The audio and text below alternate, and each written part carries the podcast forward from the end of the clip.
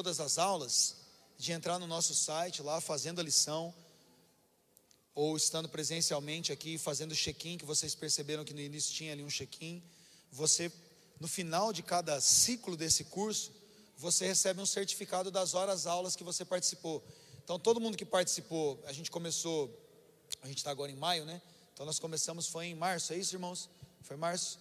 Em março nós começamos e estudamos a bibliologia, a doutrina da Bíblia. Então teve ali quatro aulas ou cinco aulas, se eu não me engano. Então quem fez essas aulas, o certificado inclusive já foi emitido.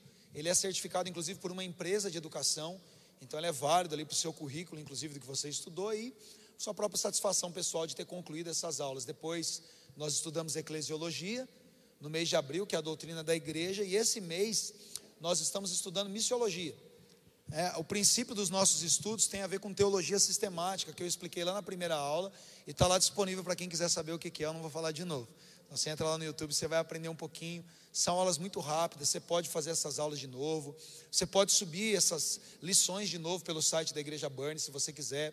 Tem pessoas que depois foram lá, fizeram as aulas, assistiram, subiram essas lições para poder, pô, eu quero ter meu certificado, eu estava lá, faltei uma aula ou outra, mas foi pela internet, assistiu e fez de novo o que é muito legal, que é o interesse em ter conhecimento. Isso é muito bacana. Mas hoje nós estamos estudando um pouquinho mais o sentido de teologia pastoral, a prática de cada igreja em relação à grande comissão. É, semana passada nós estivemos aqui com o pastor Luciano, pastor Luciano que tem servido 13 anos no Nepal e agora os últimos três está no Camboja. Está lá também disponível esse culto. Ele fala um pouco sobre o trabalho na casa que eles têm hoje, mais de 40 crianças aí que foram resgatadas do tráfico infantil, da, da escravidão sexual. E é um homem de Deus, uma família que tem servido ao Senhor nisso. Ele contou muito da história dele, seria interessante vocês ouvirem também. Na aula anterior, a Simone deu a aula introdutória aqui em relação à missiologia, falando sobre Deus missionário, né, como Deus vê o papel da missão, como Deus executa esse papel da missão, como Deus faz missões. E hoje, então, nós vamos ter uma aula falando um pouco sobre essa questão da missiologia, da missão da igreja, de como a igreja leva a mensagem do evangelho ou cumpre a sua missão, que é a missão de Jesus, que começou no Novo Testamento com ele, mas muito antes dele, na lei e nos profetas, nós vamos ver isso hoje também, que é a mesma missão que a igreja tem hoje, mas nós vamos voltar um pouquinho atrás na história e tentar descobrir um pouquinho se no Antigo Testamento também existia de alguma forma uma figura de um Deus missionário atuando, como a lei, a, como a lei expressa essa missão que nós temos enquanto igreja, quais eram as características, quais são os pontos interessantes ali na lei e nos profetas também, como que os profetas faziam missão. Então, mas para não para não ser uma aula aqui apenas em que eu passo slides aqui trago conteúdo para vocês, eu vou convidar dois amigos para participar aqui. Eu queria que vocês recebessem com alegria e aplaudissem o Senhor pela vida do pastor Osmar e do nosso amigo Vitor, que vão participar comigo hoje aqui. Aplaudam Jesus, gente, pela vida deles. Homens de Deus que têm servido com a gente. E eles vão participar aqui. Eu pedi que eles pudessem estudar bastante o tema aqui. Eu vou fazer umas perguntas bem para fazer eles passar aqui um estreito com a gente, porque se eles não estudarem, eles estão lascados. claro que não, eu tenho certeza que eles se dedicaram muito nisso. E eu tenho certeza que vocês também podem, é, durante esse período aqui, terem algum tipo de pergunta, de curiosidade, e hoje um pouquinho diferente eu vou propor para vocês que, se alguém tiver uma pergunta durante o nosso bate-papo aqui, possa levantar a mão. Então, como nós temos mais um microfone aí, Vini, pode deixar um microfone aberto aí, alguém aqui fica responsável ali, pode ser, pode ser o Renan, deixa um microfone com o Renan ali. Aí ele só fica mutado com o microfone se alguém levantar a mão aí, Renan, você fica meio sentado aí de olho aí e tal. Se eu ver que alguém levantou a mão, eu direciono você para nós irmos para esse bate-papo. Bom, primeiro eu quero mais uma vez orar. Eu queria que o Vitor fizesse uma oração por nós aqui, para nós entrarmos de fato na aula, enquanto eu tomo uma aguinha aqui. Glória a Deus. Graças e paz, irmãos. Amém? Vamos orar? Deus, nós queremos te louvar, ó Deus, mais uma vez, por estarmos aqui juntos para adorar o teu nome, para erguermos um altar de adoração. E nesse momento, ó Deus, para aprendermos a tua palavra, que o Senhor possa abrir aqui o entendimento de cada um de nós, que todas as informações da tua palavra que nós falaremos aqui ó Pai, seja de forma clara para os nossos irmãos, que possamos aplicar, ó Deus, amanhã, que possamos nos lembrar, ó Pai, que o Teu Espírito possa conduzir esse tempo para a glória do Teu santo nome. Amém. Glória a Deus. Bom, sejam bem-vindos aí, Pastor Osmar, Vitão. É, como nós dissemos aqui, nós estamos então pensando agora um pouco no Antigo Testamento, né? Eu creio que a maioria de vocês aqui sabe que a, a palavra de Deus, além de ser dividida em diversos livros, esses livros também são organizados numa temática e numa sequência não apenas cronológica, né? A sequência da Bíblia como nós conhecemos, ela não é apenas cronológica, ela está organizada de certa forma por temas. E isso tem também no nosso primeiro mês nós estudamos e você pode entender um pouquinho mais sobre isso. Mas ela tem duas grandes divisões, que são as divisões do Antigo Testamento, que é tudo que acontece até que Jesus se manifeste, e o Novo Testamento, que é aquilo que acontece a partir do momento que Jesus então se manifesta. Representam duas alianças. Quando nós estudamos missiologia, e nós vamos avançar nisso, eu creio que nos dois, nas duas próximas semanas, pensando no papel da igreja a partir de Jesus, eu creio que fica um pouco mais claro para nós entendermos isso, porque nós vamos entender o que é o Evangelho e o que significa essa missão de uma maneira muito mais explícita e clara. Mas quando nós, eu já estou de alguma forma fazendo é, uma introdução para fazer a pergunta para vocês, é, e, quando nós vamos então para o Antigo Testamento ou Velho Testamento, nós não temos ainda uma manifestação clara de uma igreja formada. Né? Nós temos um povo sendo formado. Nós temos um povo que representa de alguma forma o povo de Deus. Né? No Novo Testamento nós temos a igreja fazendo essa representação, mas no Antigo Testamento Israel. Vou dirigir essa pergunta para você primeiro, Vitor. Nós temos Israel representando esse povo de Deus. Era o povo eleito, através do qual Deus comunicava o seu valor. Então nós temos ali é, um primeiro período ali dos patriarcas, quando a nação de Israel vai sendo formada. Nós tivemos algumas aulas sobre isso aqui. Mas nós temos um determinado momento ali, quando o povo de, de Israel está cativo no Egito, e Deus levanta então ali um legislador. Deus levanta Moisés, né? uma história muito conhecida por todos nós, a história de Moisés, como ele desce no Egito e Deus, por meio dele ali com mãos poderosas, faz aquilo que ele precisa fazer para tirar o povo do Egito. A, a minha pergunta para você, a partir de missiologia, qual que é o propósito da lei, se depois só com Jesus que a gente vai conhecer a graça mesmo e aquilo que parece que ficou mais claro, de fato ficou mais claro que Deus queria cumprir através de Jesus. Mas dentro de missiologia, qual que é o propósito da lei? Como nós enxergamos a lei nisso, Vitor? Se você puder responder para a gente aí. Glória a Deus. Meus irmãos, eu quero usar um, um versículo para embasar essa resposta. Para nós entendermos, acredito que a gente precisa entender o propósito da lei. Nós vamos linkar é, lei e missões, né, e falar de missiologia e linkar com a lei no Antigo Testamento. A gente precisa entender qual é o propósito, o porquê a lei então foi criada. Eu separei um texto aqui, está lá em Gálatas capítulo 3, e o versículo 19. Eu vou ler na NVI, e está muito claro aqui qual o propósito da lei. E entendendo isso, nós vamos conseguir voltar um pouco, talvez até em Abraão, e trazer a clareza a respeito do propósito da lei e linkar com missões. Então, Gálatas capítulo 3, versículo 19 diz assim, falando sobre o propósito da lei. Qual era então o propósito da lei? Né? Foi acrescentada por causa das transgressões, vírgula, até que viesse o descendente, ou seja, Jesus, a quem se referia a promessa, e foi promulgada por meio de anjos, pela mão de um mediador.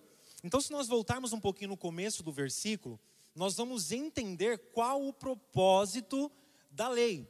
Diz, o propósito da lei, qual é o propósito da lei? Foi acrescentada por causa das, das transgressões. Então, assim, eu falei, eu fui pegar o, o significado de transgressão, e significa o seguinte: o não cumprimento de algo ou de uma lei, correto? Então, transgressão significa o não cumprimento de algo, é violar, infringir, é, coloquei aqui, ofender algo ou alguém, enfim.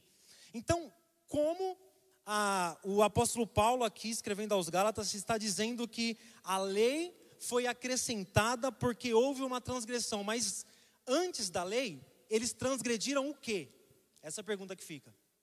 E essa pergunta que eu me fiz. Se não existia lei, por exemplo, na época de Abraão, né, como o pastor Neto falou aqui dos patriarcas, eles transgrediram o quê para que a lei fosse acrescentada? Se nós formos entender, eles transgrediram os princípios de Deus. Sim ou não? Quando nós vamos ver a queda no Éden, nós vamos ver Caim e Abel, já houve uma transgressão do princípio de Deus, que é um princípio de vida. ok? Caim matou Abel. E você vai ver que a humanidade vem decaindo, decaindo sobre o seu pecado. Então houve uma transgressão dos princípios que Deus tinha estabelecido. Então nós conseguimos enxergar a lei nesse momento não como algo ruim.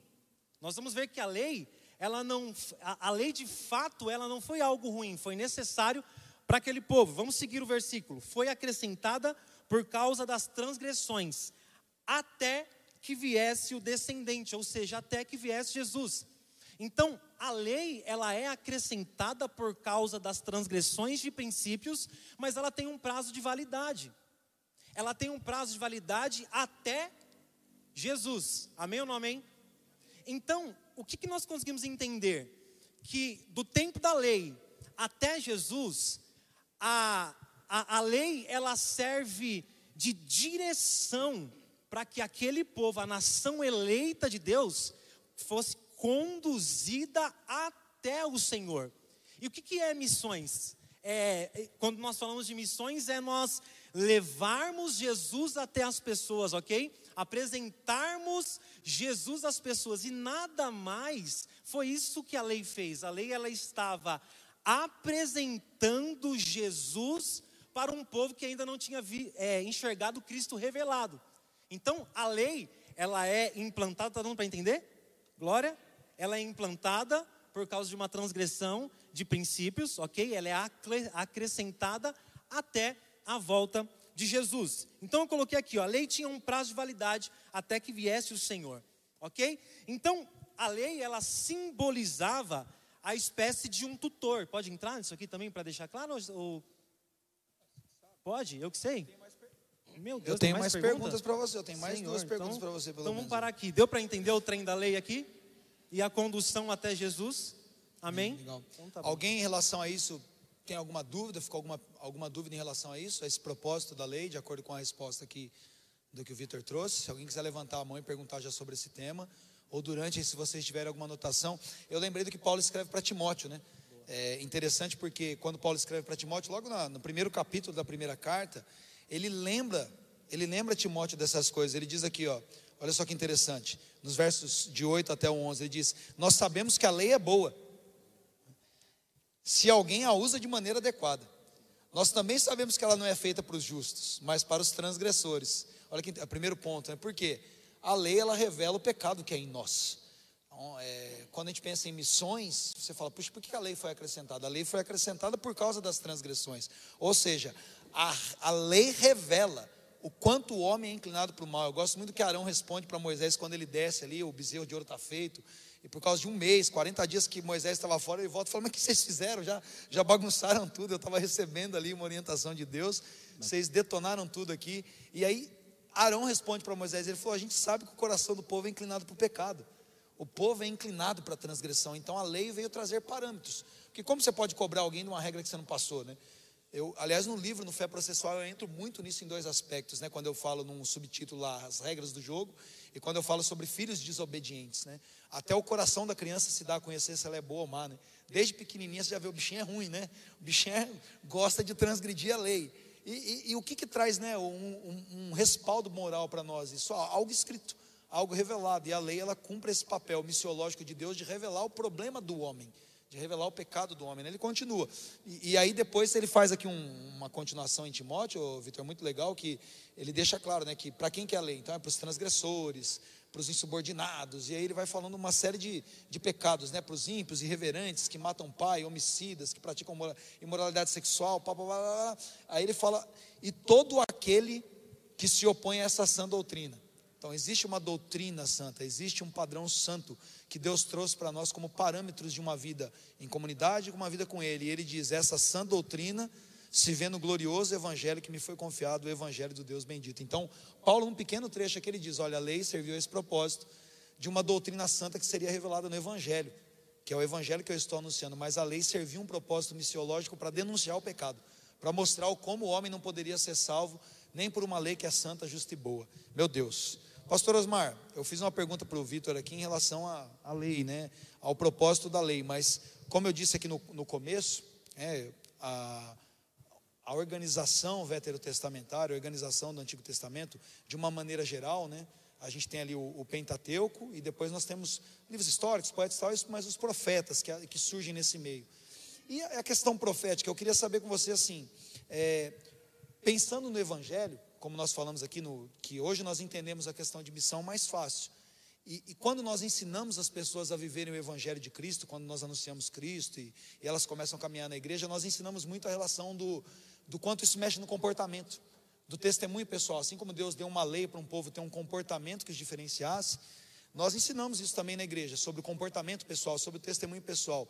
A minha pergunta é que, assim, esse testemunho pessoal que é tão abordado no Novo Testamento, como uma forma até de evangelização, né, chegam os pais da igreja ali dizerem que é, você pode usar palavras para evangelizar, mas elas não são tão úteis quanto o seu comportamento. Muitas vezes nós estamos evangelizando sem palavras.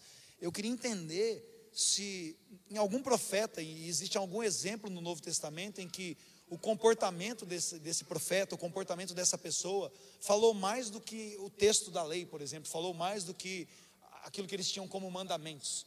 Você, você lembra de algum exemplo, algum profeta, alguém em relação a isso que você podia compartilhar Sim, com a gente? Boa noite. É, eu queria começar aqui, é, falar na parte prática, né? Ele ficou mais na parte teólogo, né? o Vitor, e eu gosto de falar mais da parte prática, que eu vejo, eu lembro aqui da, da nossa aula passada do pastor Luciano, né? E a coisa que mais assim me impactou foi quando ele colocou aquela, orou a Deus e fez teve aquele encontro pessoal, né? aquela confirmação da missão dele, que Deus fala para ele que é, da, do amor que ele tinha com, a, com, o filho dele, e era a mesma coisa que Deus, do amor que ele tinha com as pessoas que estavam ali à disposição dele, que eram aquelas crianças. Então foi assim algo que né, Deus quis mostrar, fez uma correlação entre o nosso amor e o amor dele. O que está dentro, né, o centro é, da vontade de Deus. E a gente vê no, no, Antigo Testamento, a gente fala no Novo Testamento muito da questão da evangelização, mas eu vejo, a gente vê assim que no Antigo Testamento a questão das de missões era para o povo ainda, aquele, as nações ainda não conheciam um Deus, né, um Deus todo-poderoso, né, o El Shaddai, a, a, aqueles grandes impérios não conheciam. Então, é, Deus, ele, na verdade, ele escolheu o povo de Israel, que era um, né, uma, um povo único, que a, a, ele, ele confiou a palavra para esse povo, né, e, e a ele também confiou terras para ele, para esse povo viver, ter uma vida é, digna, né, vamos dizer assim. Mas é, então ele tinha que ser, esse Deus tinha que ser conhecido, esse, esse Deus aí, o Deus de Israel, o Deus dos israelitas. Ele tinha que ser um Deus conhecido. Então, esse Deus, no Antigo Testamento, era, tinha que ser propagado ele, tinha que ser conhecido. Eu queria deixar, né, para não ficar nas minhas palavras, é, João 17, 3. na oração de Jesus, o próprio Senhor Jesus, ele fala. Achou aí? Olha lá. E esta é a vida eterna, que te conheçam o único Deus verdadeiro e a, Cristo, a Jesus Cristo a quem enviaste. Então, era para as pessoas, os povos, conhecerem o Deus único e verdadeiro. Então, aqueles povos pagãos, era politeístas e, a, e o povo hebraico, hebreu, era monoteísta. Então, eles, só que eles, aqueles povos, eles, eles criam e outros, tinham outros tipos de doutrinas, né? Que eram bem é, fora da lei.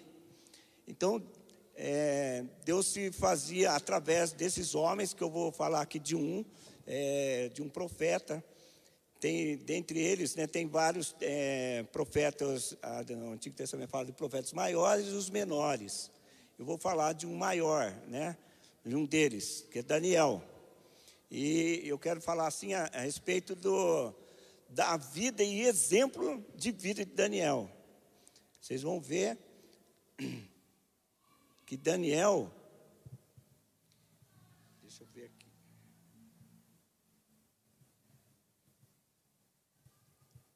Você pode abrir aí, Daniel 2, 47, por favor. Daniel, aqui nos capítulos 7 e o capítulo 8, ele era tido como um, um homem que era é, um profeta apocalíptico. Ele, ele tinha visões, Deus deu para ele muitos dons para ele. E ele era uma pessoa muito diferenciada. Tanto que aqui no começo, ele e seus amigos, né, ele tinha mais três amigos. Alguém lembra quem são esses amigos dele? Hã? É até a musiquinha, né? O pessoal já lembra logo o nome caldeu deles, né? E o nome hebraico? Quem que lembra o nome? Quem que é. lembra o nome hebraico dos amigos de Daniel? Israel. É, tem um, tem um povo que lembra. Vocês estão, vocês estão bem, vocês estão bem. E Isaías. Estão firme, os Isso. líderes de adolescente. Olha, tá, gente, esses, esse juntou essa galerinha. Eles foram, assim, muito bala, né? Vamos fazer um, um modo mais fácil de a gente conversar aqui. Mas eu achei assim demais. Eles eram pessoas muito diferenciadas. Ali no começo, é, Israel estava é, perdendo, né? Tava, ah, na verdade, é, Israel foi, ele quis um rei, né? No começo lá atrás a gente vai ver que Israel quis um rei. Aí vem os primeiros reis. Aí Israel foi perdendo e foi até para o exílio. A gente vai, aí é onde que começa o exílio, no babilônico. Mas aqui tem eh, esse império, né, o, o, babilônico, e o que acontece aqui? Eles já estavam fora já, né? Esse, praticamente o povo de Israel já estava perdendo tudo, né? Os, esses impérios estavam entrando dentro de Israel, tomando conta já. E aí o que acontece aqui? O, o, o rei, o, o rei Nabucodonosor, um deles aqui, né? Ele pega ele faz um desafio lá com, esse, com esses jovens, né? eles tinham que ser pessoas, é, ele falou assim, ó, ele, quando eles assumiram ali Israel, Jerusalém, ele falou assim, ó, pega ali, ó, eu quero pessoas letradas, eles iam fazer um curso durante três anos e tal, e, e pegaram esses três, esses quatro, esses quatro jovens. Esses jovens, eles foram bem diferenciados, né?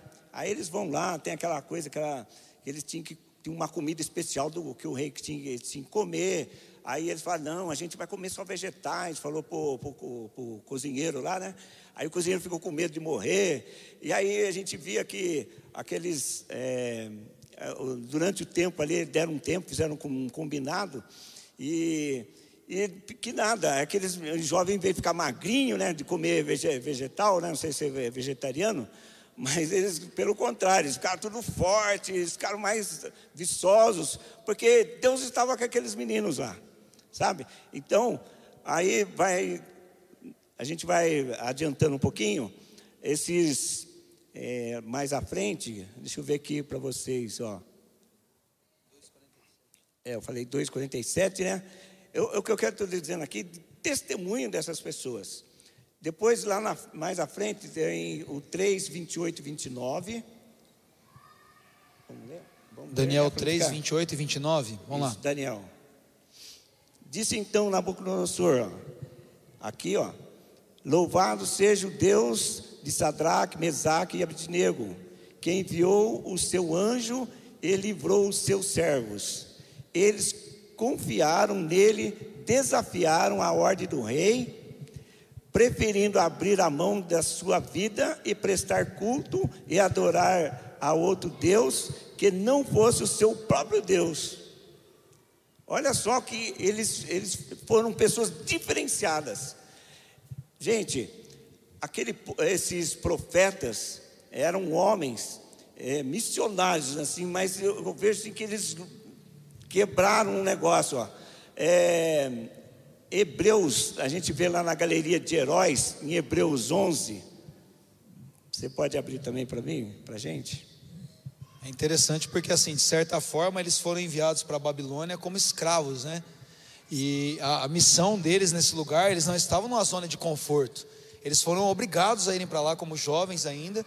E assim, eles não tinham nem a oportunidade, na verdade, de pregar a lei do Deus deles, né? Eles eram obrigados a viver debaixo da cultura do povo Daquele babilônico. povo. E eles não tinham oportunidade como a gente tem aqui, por exemplo, né? A gente tem aqui, a gente anuncia Jesus, a gente tem a igreja com a placa, a gente vai e fala, eles não, eles eram A escravos. gente impõe ainda, né?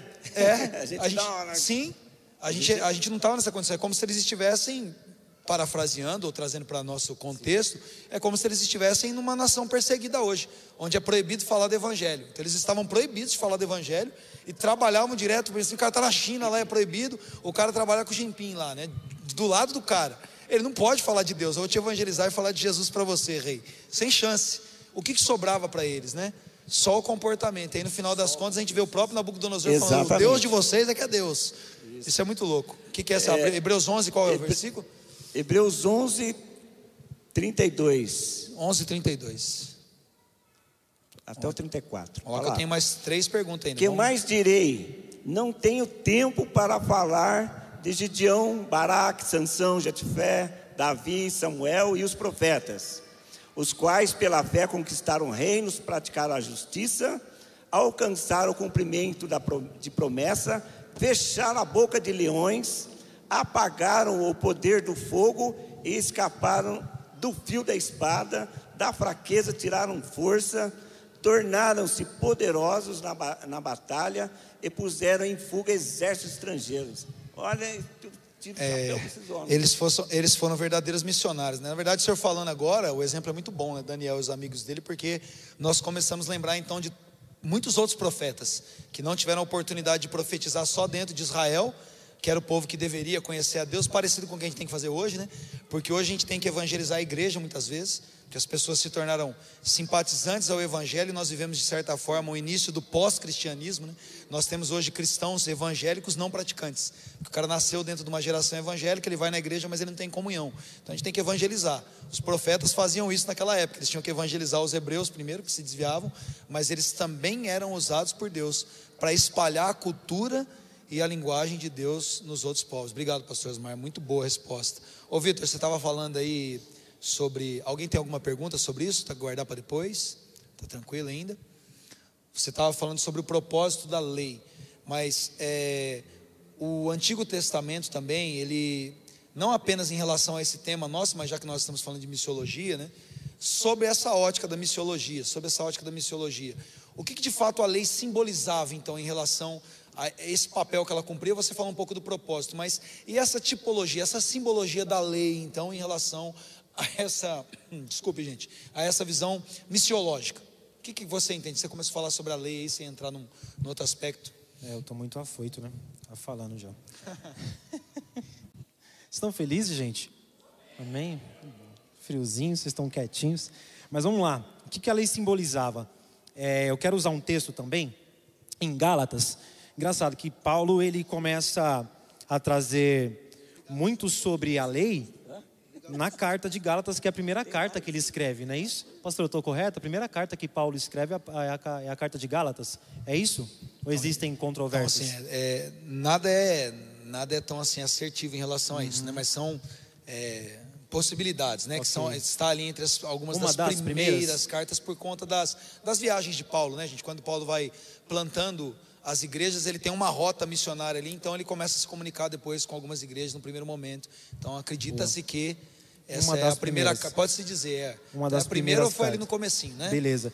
Então, ele já vem tratando e quebrando o paradigma a- e, e tentando mudar a mentalidade do povo a respeito de uma lei que, na verdade, a estação já tinha mudado. Né? Já era uma nova estação, era a estação da graça e a galera vestindo roupa da lei. né? Então, a estação mudou e a galera precisava mudar as vestes. A gente está entrando aqui, vamos, sei lá, vamos contextualizar. Cara, amanhã, previsão de frio. Eu não vou sair igual eu saía no verão. A estação mudou e eu preciso mudar as vestes. O que Paulo estava tentando trazer era isso: olha, vocês precisam mudar as vestes, porque Jesus já veio, a estação mudou, né? E aí, em Gálatas capítulo 3, o versículo 24, falando sobre o que a lei simbolizava, aqui de forma, acredito que muito é, didática, o apóstolo Paulo é, diz assim, Gálatas 3, 24: Assim, a lei foi o nosso tutor, até Cristo, para que fôssemos justificados pela fé. Podemos ler o 25 também? Agora, porém, tendo chegado à fé, já não estamos mais sobre o controle do tutor. A gente poderia, o versículo 24, se conseguir voltar para os irmãos acompanharem no telão, a gente consegue identificar que a lei ela simbolizava um tutor. Então eu posso trocar ali, ó, assim a lei foi nosso tutor até Cristo. E o que, faz um tutor? Quando a gente vai ver uma criança, é, nós conseguimos enxergar que um tutor ele é responsável por uma criança que não tem a capacidade de tomar as suas próprias decisões, ok? Né? A pessoa tem a tutela dessa pessoa, ela consegue tomar algumas decisões. Então, de forma didática, o que, que a lei simbolizava? A lei simbolizava um pai, ok?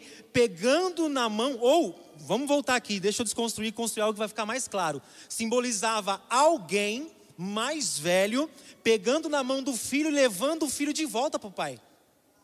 É isso que a lei simbolizava, porque a lei é um tutor, ou seja, estava conduzindo o povo de Israel, que estava debaixo de uma lei, de vários costumes, de várias festas que regiam aquele, aquela nação, né, e tantas outras coisas. A lei então estava direcionando esse povo de volta para o Pai. Eu coloquei aqui, eu estava vendo um estudo sobre essa palavra tutor no grego, se conseguir deixar aqui no, no telão para os irmãos acompanharem, porque o versículo 24 diz assim: Assim a lei foi o nosso tutor. Em algumas traduções também fala aio, né? Ou aio, como que aio, que significa no grego pedagogo de fato. Então olha que engraçado. É, nós podemos linkar aos professores de plantão aqui, quantos são professores? Vocês são tutores ali dentro da sala de aula. Vocês estão conduzindo crianças que é, ali estão imaturamente falando em relação a temas. É, não como a lei, mas português, matemática, enfim, as disciplinas normais, conduzindo elas para um conhecimento que vai levar elas para a vida, né? que vai direcionar ela para os seus propósitos. Eu me, eu, eu me vejo assim, como professor dentro de uma escola, e eu estou direcionando vidas para cumprir, cumprirem os seus propósitos. Amém? E aí, entende isso? Olha, eu coloquei aqui ó, sobre tutor, só para a gente entender a respeito do que a lei simbolizava. Refere-se a um tipo especial de escravo. Na época, tutor era um tipo especial de escravo. Olha a forma que Paulo estava se comunicando com os irmãos que estavam lá na Galácia. Ele estava trazendo a cultura do povo e explicando o que a lei simbolizava. Então ele estava falando, a lei refere-se a um tipo de um tipo especial de escravo, cuja responsabilidade era acompanhar os filhos do seu senhor na execução dos seus deveres escolares, bem como na sua formação acadêmica e cultural. Fazia parte das suas funções caminhar e seguir seus pupilos por todos os lugares, sempre zelando por sua educação e segurança. Irmãos, a lei para aquele povo também era uma espécie de proteção de Deus, para que Deus não perdesse aquele povo que ele mesmo escolheu em Êxodo 19 como seu povo escolhido, como um povo peculiar, ok? Então, quando você olha para a palavra, deixa eu contextualizar aqui para finalizar. Quando você olha para a palavra, a palavra ainda é uma lei que rege a nossa vida. Obviamente que nós não estamos mais debaixo desta lei, mas a palavra, ela serve de proteção para nós, assim como a palavra servia de proteção para aquele povo. Então, estava direcionando aquele povo como uma pessoa mais velha até o seu pai, que é o nosso Deus. Então, a lei ela simbolizava esse Então, a tipologia tutor, da lei seria uma Pedagogia e proteção. Uma pedagogia e proteção. Para criança. Para criança. Esses dias eu estava pregando a mensagem Verdades Difíceis de Engolir, eu falei muito sobre isso, né? Que a lei, na verdade, ela é para criança porque ela vai impor limites, né? É Até que venha a maturidade, né? Até que chega a idade em que nós podemos. É engraçado, né? Porque pelo menos aqui no, não sei, não sei se você estudou fora do Brasil, mas pelo menos aqui no Brasil, a gente passa por um processo assim, né? A gente passa pelo ensino fundamental, médio e tal, aprendendo diversas formas ali de, de estudar. E quando você chega na faculdade, você vai estudar o mesmo conteúdo, eles falam pra gente, né? Esquece o que você aprendeu na escola. você, você aprendeu na escola, tá errado. E assim, caraca, velho, eu fiquei todos esses anos na escola aprendendo errado. Não, é que agora você é adulto e agora a gente vai te ensinar a pensar sozinho. Ué, mas espera aí, eu entendi o tempo inteiro na escola que eu precisava pensar igual a apostila. E de certa forma a lei acaba fazendo um pouco desse papel de beabá de Deus, né? Ó, a fórmula é essa aqui, né? Que aponta a questão dos pecados de certa forma com o propósito de demonstrar o quanto o homem era mau, mas por um outro lado que existia um padrão de vida, de santidade, um caminho que guiava e protegia, trazendo limites de Deus para um povo, Exato. mas que de alguma forma também tinha a tipologia daquilo que Cristo ia fazer. Por isso que ela foi um tutor até Cristo, né? Então ela era uma sombra de algo que em Cristo é. agora é uma realidade. Amém, irmãos? Glória a Deus por Inclusive, isso, né? É, Pastor, o, o Vitor. É, você quer completar alguma coisa nisso? Não, não. Mete, mete, mete marcha aí. Tá bom, beleza. O, alguém quer falar algo sobre isso? Alguma uma questão? Não? Tá bom? Então, assim, você falou da carta é, dos Gálatas, eu até citei esses dias, né? Que Gálatas capítulo 1, ele, ele começa, ele chega nesse ponto do capítulo 3, essa mostrando essa disputa, né, de encontrar um espaço no coração e na mente dos homens ali naquele momento agora, um povo que não era mais um povo judeu, mas um povo que havia sido alcançado pela graça, porque a lei não podia alcançá-los. Mas depois os judeus começam a tentar pegar esses caras que Paulo havia evangelizado e colocar a lei neles de novo, né? Gálatas é uma carta que fala muito sobre isso. Tamanha resistência que o povo judeu tinha nesse momento, nesse momento específico, com o povo gentil, chegando até Cristo. E é assim, eu vou voltar agora à pergunta do pastor Osmar, né? Já que o senhor falou de um profeta maior, né, Daniel, eu queria entender se, tal como nesse momento aqui que nós vemos nas cartas paulinas, essa preocupação do apóstolo em demonstrar, né, que puxa a lei até um certo tempo, vocês viveram muito tempo embaixo da lei, mas o propósito de Deus não era alcançar só vocês, era alcançar outras nações. Se dentro dos profetas também nós enxergamos esse pode ser um aprisionamento cultural ali, essa resistência deles em entender que o Deus de Israel não era só o Deus de Israel, que o Deus de Israel era um Deus que era a partir de Israel, ele deveria ser levado a todos os outros povos. Você consegue pensar em alguma forma que, que os profetas nos demonstram isso também, que Deus, ele queria que o evangelho chegasse em outros povos, além do comportamento pessoal, mas da pregação da palavra dele? Sim, é, vou assim até adiantar aqui que entre eu e o, e o Vitor, a gente na nossa conversa aqui, a gente não está assim uma conversa separada, mas é, é, a mesma coisa, vamos dizer assim, né? É, estamos falando de missões, e ele está num, numa linha e eu estou numa outra linha, mas a gente estamos, estamos iguais. O que eu quero dizer é que a lei, como a lei, ela sempre estava lá para nos ajudar. Deus também ele também ele trabalha também assim ele, ele, colocou a escrita para o povo judeu mas também ele está lá no, no, seu trono olhando para o povo. Aí eu falo vou falar de uma pessoa assim é, vocês conhecem muito bem né que é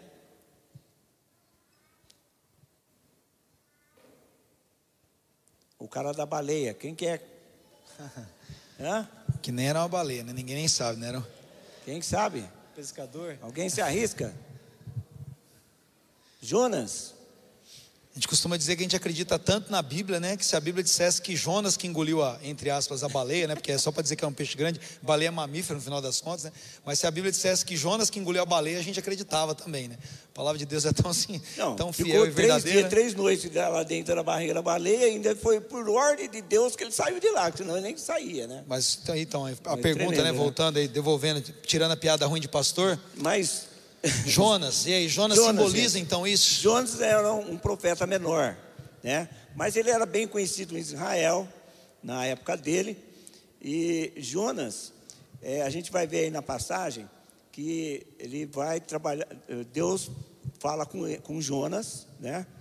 E pede para Jonas para ir até Nínive, em outro, em outro, um outro local, em outro. É, Nínive é a capital da, da Síria, era chamado de, de Bela, né? uma tradução de Bela. De Bela acho que não tinha nada, né? Porque o povo lá estava de mal a pior. Mas, é, aí o que, que o, o, o, Jonas faz? Ele pegou, né? Ele sai, vai para um outro lugar, né? Desvia, Deus fala para ir para para ir para aquele lugar e Jonas vai para outro. Ele fugiu, na verdade, né? Fugiu. Pode vamos ler ali, ó. Mas Jonas fugiu da presença do Senhor, dirigindo-se para Tarsis, desceu à cidade de Jope, onde encontrou um navio que se destinava àquele porto. Depois de pagar a passagem, embarcou para Tarsis para fugir do Senhor. Na verdade, o Jonas, ó, saiu fora. Mas é, a pergunta pertinente que o pastor falou é, tem a ver assim essa saída dele. Ele, ele, não fez assim à toa. Por que, que ele fugiu, né? Por que, que ele não quis, né? Dele. Qual o problema dele com Nínive, né? Por, que, por que não falar de Deus para Nínive? a gente vai ver lá em, no capítulo 4, 11, 4, 2, por favor. Jonas 4, 2? É, no finalzinho lá. Até o livro tem poucos capítulos, né? É, então lá, ele orou ao Senhor dizendo, né? Senhor, não foi isso que eu disse quando ainda estava em casa? Foi por isso que me apressei em fugir para Tarsis. Eu sabia, olha só o que, que ele pensou na cabecinha dele, ó. Eu sabia, ó, ó você ver, ele não estava fazendo, estava de má fé com Deus.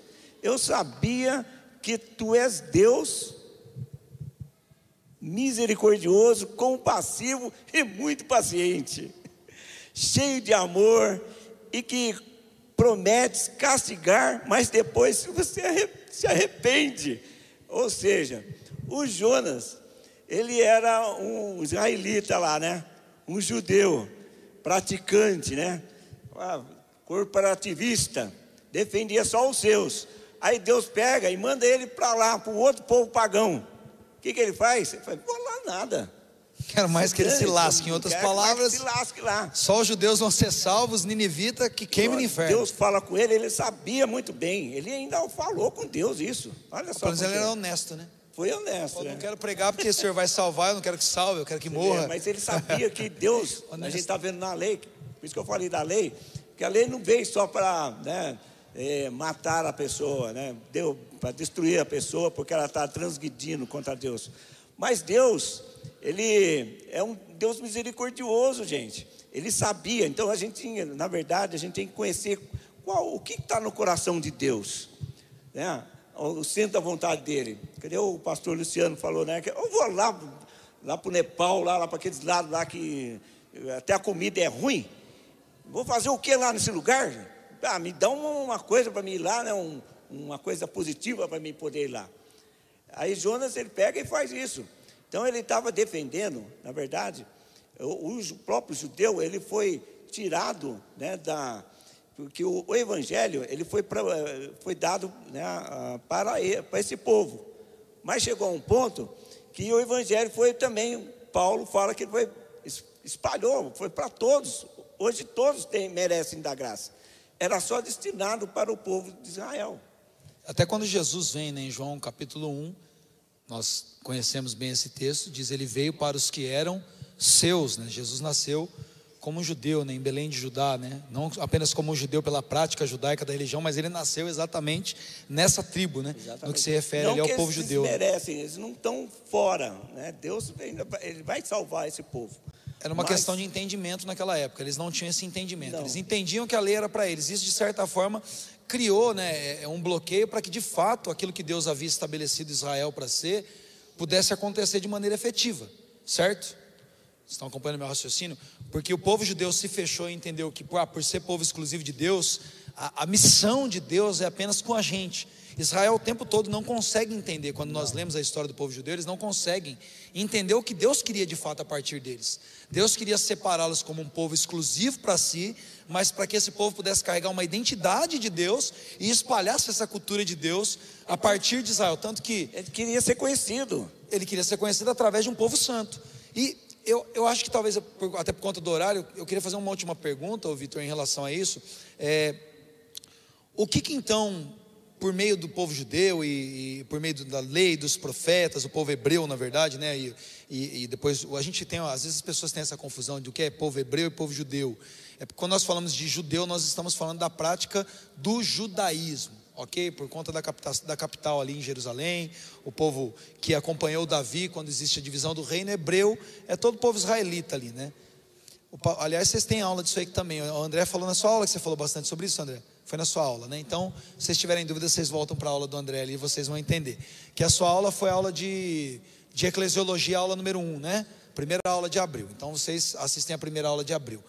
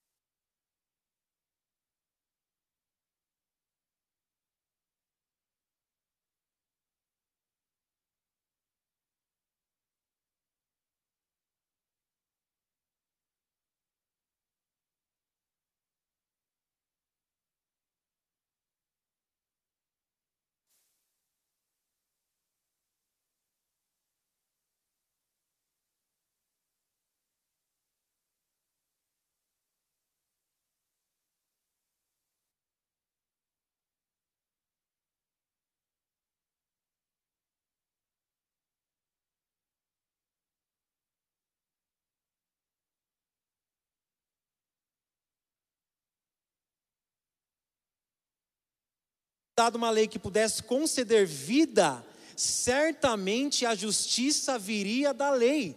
Então, a lei, por mais que ela fosse boa e santa, o problema não estava nela, o problema estava no povo, que não tinha capacidade de cumpri-la e efetivamente ter vida, né? e essa vida em abundância. Então, somente no Senhor, através da graça, através do sacrifício é, que o Senhor fez naquela cruz do Calvário por todos nós, que é possível nós alcançarmos essa vida que a justiça da lei nunca poderia ter nos entregado. Amém? Então, de certa forma, a lei mostrou ainda mais o pecado, o quanto nós éramos pecadores, mas isso por si só não foi suficiente para nos oferecer salvação. Né? É Eu gosto muito do que Pedro diz em Atos, no capítulo 4, no versículo 12 é, quando ele está ali se defendendo, ele diz né, que não há salvação em nenhum outro nome, pois debaixo do céu não há nenhum outro nome dado aos homens pelo qual devamos ser salvos. Né? Salvação somente pelo nome de Jesus, né? quando nós cremos nele. É, não tem como ser salvo por outra forma, a lei não poderia oferecer, nenhuma pessoa pode nos oferecer isso, nenhuma religião, nem a nossa, nenhuma denominação, nenhuma placa, nenhum homem pode fazer isso, só Jesus pode nos salvar do pecado que a lei mostra, o quanto ele é agressivo e o quanto nós estamos mergulhados nele, e longe de Jesus não tem o que fazer, né, gente? Vamos aplaudir Jesus por causa disso. Glórias a Jesus por isso. Obrigado, Vitor. Foi muito obrigado, rápido. Obrigado, pastor Osmar. É, passar rápido a hora, Passar né? rápido. Esse programa de televisão ao Um vivo assim é coisa. incrível. Se vocês puderem levar para mim as mesinhas, eu queria que vocês colocassem em pé. Eu, enquanto a gente estava aqui meditando, né? É tão gostoso entender essa, esse caminho de Deus, né, para poder mostrar o seu plano perfeito, que nós entendemos que está em Jesus e, e agora no dia 24, semana que é dia 24, eu acho, semana que vem, vai estar com a gente aqui um pastor da Nigéria, num lugar onde muitos cristãos têm morrido, né, por proclamar o evangelho, por serem cristãos e o Portas Abertas faz um trabalho excepcional em países, né, onde existem povos não alcançados, mas onde existem cristãos ali morrendo pela causa do evangelho, então não preciso nem dizer o quanto é importante que você esteja aqui na próxima semana e o quanto você também pode convidar outras pessoas que não estão aqui nessa semana para participarem conosco. Mas aí na semana subsequente nós vamos falar um pouco então do que, é isso então no Evangelho, como essa missão se cumpre em Jesus e a partir de Jesus com os apóstolos, a partir dos apóstolos com a igreja e como nós somos comissionados para participar disso que Deus começou lá em Gênesis no capítulo 1. Então, enquanto nós falávamos sobre, sobre isso, eu me lembrei muito da canção é, João 1, e eu queria que nós pudéssemos adorar a Deus com essa canção, entendendo onde a lei foi completada, para a glória de Deus. Vamos louvar o Senhor, irmãos? E hoje nós não temos perguntas propostas para vocês, então a gente não vai encerrar a live também para quem está em casa, assim como na semana anterior nem na próxima, porque esse mês de missiologia está sendo um pouquinho diferente para nós, amém?